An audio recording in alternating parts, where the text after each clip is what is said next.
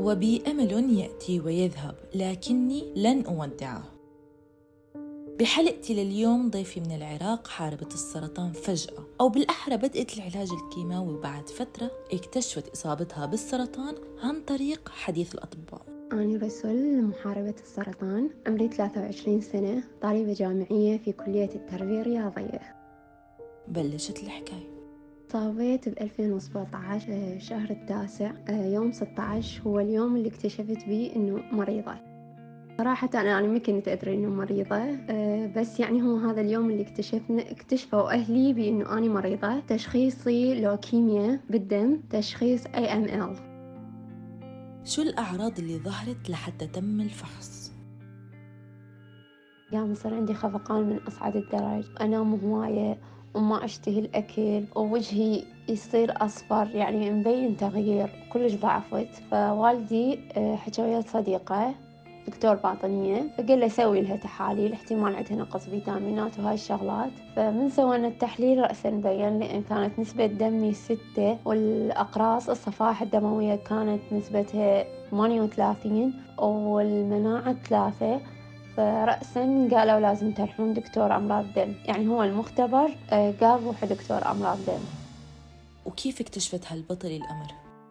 أهلي ما قالوا لي إنه أني مريضة بالسرطان أنا اكتشفت هذا الشيء. يعرفون مريض السرطان يعني من يضرب كيماوي تبدي تظهر عنده حبايات بالجسم وهاي الشغلات فطلعت حباية ببطني. خذوني الدكتور الجراحي حتى يشوفون شنو هذا الشيء. فمن خلال دا يحجون الدكاترة بيناتهم وأنا قاعدة أستمع لهم.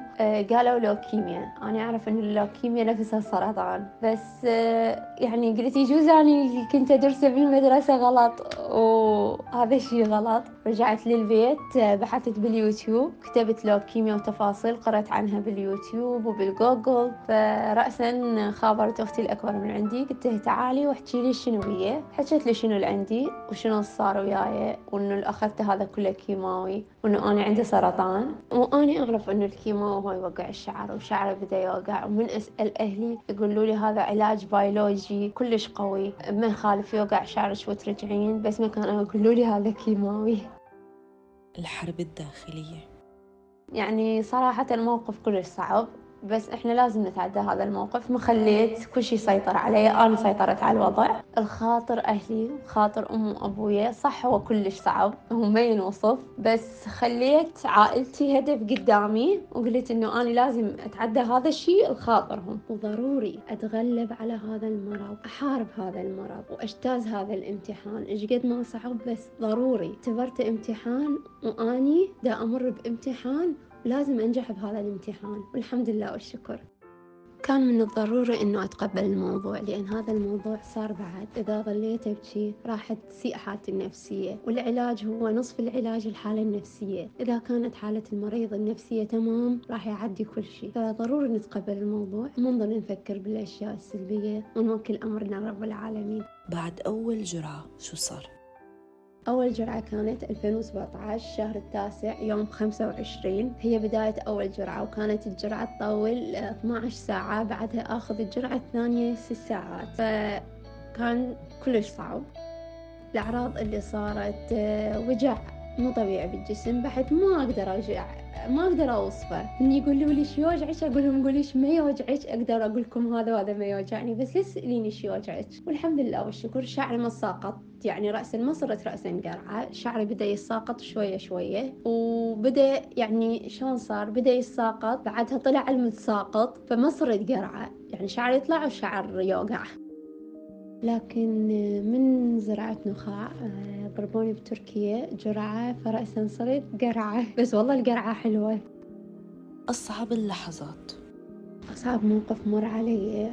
من شفت دموع أبويا وأمي. كان السبب أني ومن توفى صديقي حسنين وذي الفقار. الله يرحمهم. عن أهم الإنجازات. ب 2021 زرت أطفال مرضى السرطان وسويت لهم احتفالية. يعني حلوة يجون يشوفون ضحكة الأطفال. شي ما ما أقدر أوصفه شي ما ينوصف. ومن رجعت لكليتي العلم من أني تربية رياضية. إن تفرحين طفل وترسمين الضحكة على وجهه هو دا ياخذ الجرعة الكيماوية هذا يعتبر إنجاز بالنسبة لي وهدفها هو؟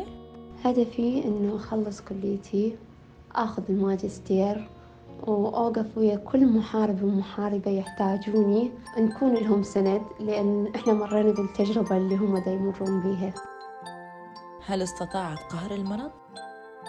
نعم قهرت السرطان تغلبت على السرطان وانتصرت على السرطان. أغلى الناس. أول شي أحب أوجه شكري لماما وبابا لإخواني وخواتي كل أصدقائي اللي وقفوا بصفي كل أقاربي اللي وقفوا بصفي. أحب أوجه لكم شكري. ولإلكم شو بدي توجه لكم يا أبطال؟ اعتبر نفسك بامتحان لازم تجتاز هذا الامتحان. لازم تتعب لازم تكافح لازم تحارب الخاطر نفسك خاطر الناس اللي تحبك. أجمل شي بالسرطان إنه يقربنا لرب العالمين. ويشوفنا شغلات ما كنا نشوفها. حسسنا بوجع غيرنا حسسنا بألم غيرنا. ولو علمنا إن الأمراض تخرجنا من الدنيا لنرى ربنا وهو راضي عنا لقبلنا المرض على رأسه. استطاعت هالبطلة قهر السرطان بكل قوة وإصرار. ما فقدت الأمل وما استسلمت وما شعرت إنه رح تتخلى عن نجاحها بهالاختبار لأنها اعتبرت إنه هالمرض هو اختبار لإلها وما تعودت إنها ترسب أو تفشل بامتحان أو اختبار يواجهها وليكها عم تدرس تربية رياضية يعني ما وقفت حياتها وما عطلها السرطان لتكمل دراستها. هاي كانت حلقتي لليوم من بودكاست حكايتي مع السرطان. كنت معكم أنا غيداء مراد آغا. استنونا بأمل جديد وحكاية أمل جديدة. سلام!